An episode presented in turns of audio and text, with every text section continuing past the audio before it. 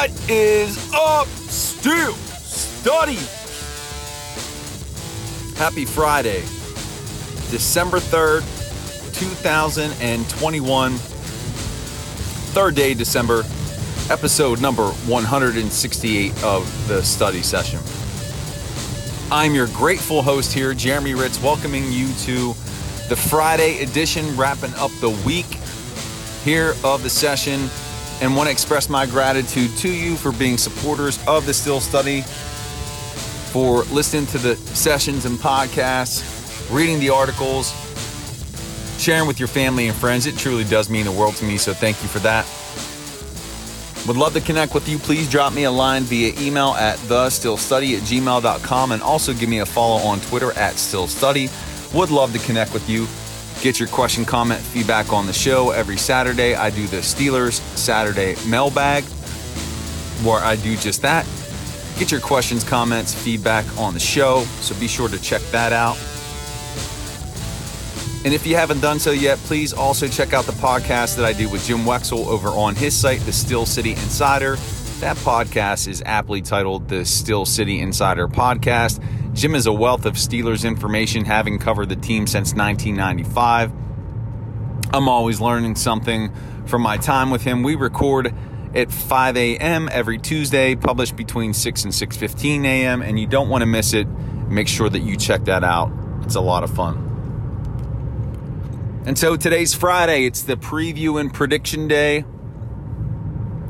of the upcoming Steelers contest, as has become habit for me on the sessions. And this weekend, we have the Steelers' first round with the Baltimore Ravens, the hated Ratbirds, the bitter NFL rivalry, which for a long period of time was the best rivalry in the NFL. If you can harken back to those days when T Sizzle, Haloti Ngata, Joe Flacco were lining up against the likes of Polamalu, a prime Roethlisberger, Maurkice Pouncey. Man, those games were just fun. I remember Ben getting his nose broken by Haloti Ngata, and the thing looked sideways, but he still stayed out there on the field and led the team to I think it was a 13 to 10 victory over the Ravens. I believe that was in Baltimore, and I think that touchdown reception was by Isaac Redman, but just a lot of great memories from that Steelers Ravens rivalry. And this weekend, the Ravens are 8 and 3 headed into this contest, the Steelers 5 5 and 1. And really both teams have played some sloppy, ugly football. The win-loss record for the Steelers is not as stellar as the Ravens is, but if you look at how the Ravens have played, again, it's been similar to the Steelers. The only difference is their win column versus their loss column. But the Ravens had ugly losses to the Bengals. They lost 41 17. So they're not the only AFC North team to get crushed by the Bengals. And think about this.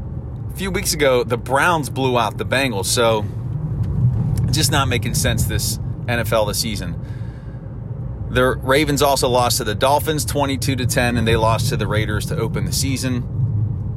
They've had two three-point victories, one over the Vikings, one over the Bears, and they had a two-point win in that controversial game over the Lions.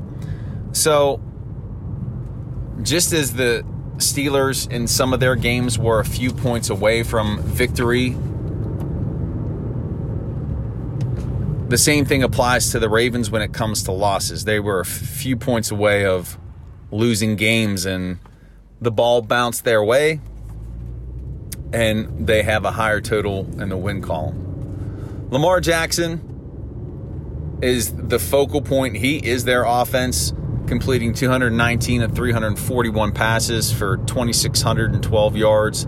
He's averaging 331 yards per game. But in terms of touchdown and interception ratio, 15 touchdowns, 12 interceptions, that's not great. He's been sacked 30 times. So you can put pressure on Jackson. That's why it's really going to hurt if TJ Watt is not on the field. And realistically, he's probably not going to be on the field. So you got to hope Highsmith and Taco and Tuszka get pressure or that the Steelers are able to generate pressure from blitzes or from their inside linebackers. yeah, I just said that out loud. That almost sounds like a joke. But they've got to they've got to generate pr- pressure because the sacks can be had there. But they also have to play not conservatively. That's not the term I'm looking for here. They have to play with discipline. Because Jackson also has 123 rushes for 707 yards. So the dude is not just an explosive passer. Not that he's a super accurate passer. He could throw the deep ball. He's connected with Marquise Brown 60 times for 770 yards and six touchdowns so far this year. But he's got that element of running, that threat of running, and that's going to stress a Steelers defense that is just struggling right now. In terms of their running backs, Devonta Freeman and Latavius Murray are the two guys that get the most carries, but neither of them has over 324 yards. Again, Jackson is their leading rusher. Then I mentioned Marquise Brown. He's averaging 12.8 yards per reception. And I thought this was interesting. Their tight end, Mark Andrews, he's got 60 catches, 761 yards. That's super close stat line to Brown. Five touchdowns, 12.7 yards per reception. So Andrews can get it done just as Marquise Brown can get it done. So that's going to be a formidable duo in terms of pass catchers for the Steelers to make sure they're accounting for. On defense, Patrick Queen, their inside backer, is their leading tackler with 62 tackles. And in terms of sacks, Tyus Bowser, five and a half sacks, and Odafe Oweh out of Penn State, rookie, he has five sacks. Their secondary struggling like the Steelers, not forcing a lot of turnovers, only five interceptions. We all know the glut of injuries that have impacted the Ravens team more so than the Steelers. So, in terms of explosiveness offensively, the Ravens have the edge. And anytime you have Lamar Jackson, yes, he can be prone to, to errors, but he's also prone to making big plays. So this is going to be very, very difficult for the Steelers. It's going to be a, a tough game. And the Steelers have to keep it close. They have to keep it close. They're best served to commit to the running game to slow the game down. And the scary thing is is if they can't stop the run and the Ravens dominate time of possession, then it's going to be very hard for the Steelers to win this game. But I think, I believe that they, the Steelers will make the necessary course corrections, not to drastically transform this rush defense into top five, top five rushing defense, but to at least be average. I think the team got their tails kicked last week. They're going to regroup around players like Cameron Heyward. The Steelers are a better team than what they showed last week. Last week was just a game where you don't even watch the tape, you burn the tape.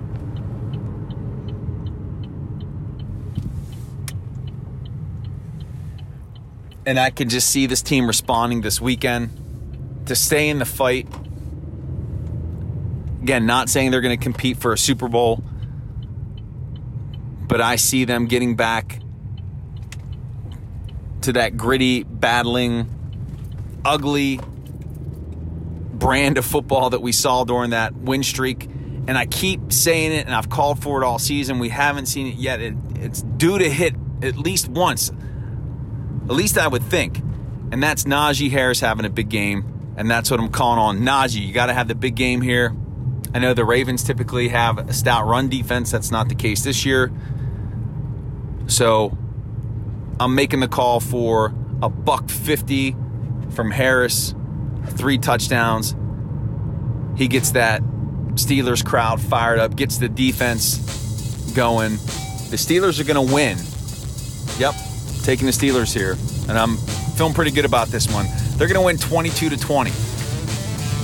22 to 20. And that's a reverse score from when the Steelers played the Ravens back on November 28, 2013. That was Le'Veon Bell's rookie year. The Ravens beat the Steelers that season in that game 22 to 20. Steelers fell on a two-point conversion to tie the game. That was again Bell's rookie year. Steelers are going to flip the roles. They're going to pull it out. They're going to be six and five. Six, five, and one. Ravens will drop to eight and four. And we'll feel at least a little bit better about this Steelers team for one week.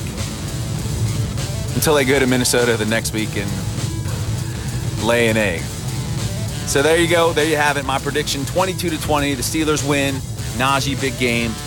Let's make it happen, Steelers. And studying, studying, studying, studying, studying. That is it. That is the end. That is the conclusion of episode number 168 of the study session. My gratitude to you. Please drop me a line via email at thesteelstudy at gmail.com and give me a follow on Twitter at steelstudy. Would love to connect with you. Please check out the other podcasts that I do with Jim Wexell over on his site. Podcast is the Steel City Insider Podcast. It's great stuff. Jim is the OG of Steelers beat writers. And I will see you tomorrow for a Steelers Saturday mailbag. And remember, life is beautiful in the black and gold. Peace.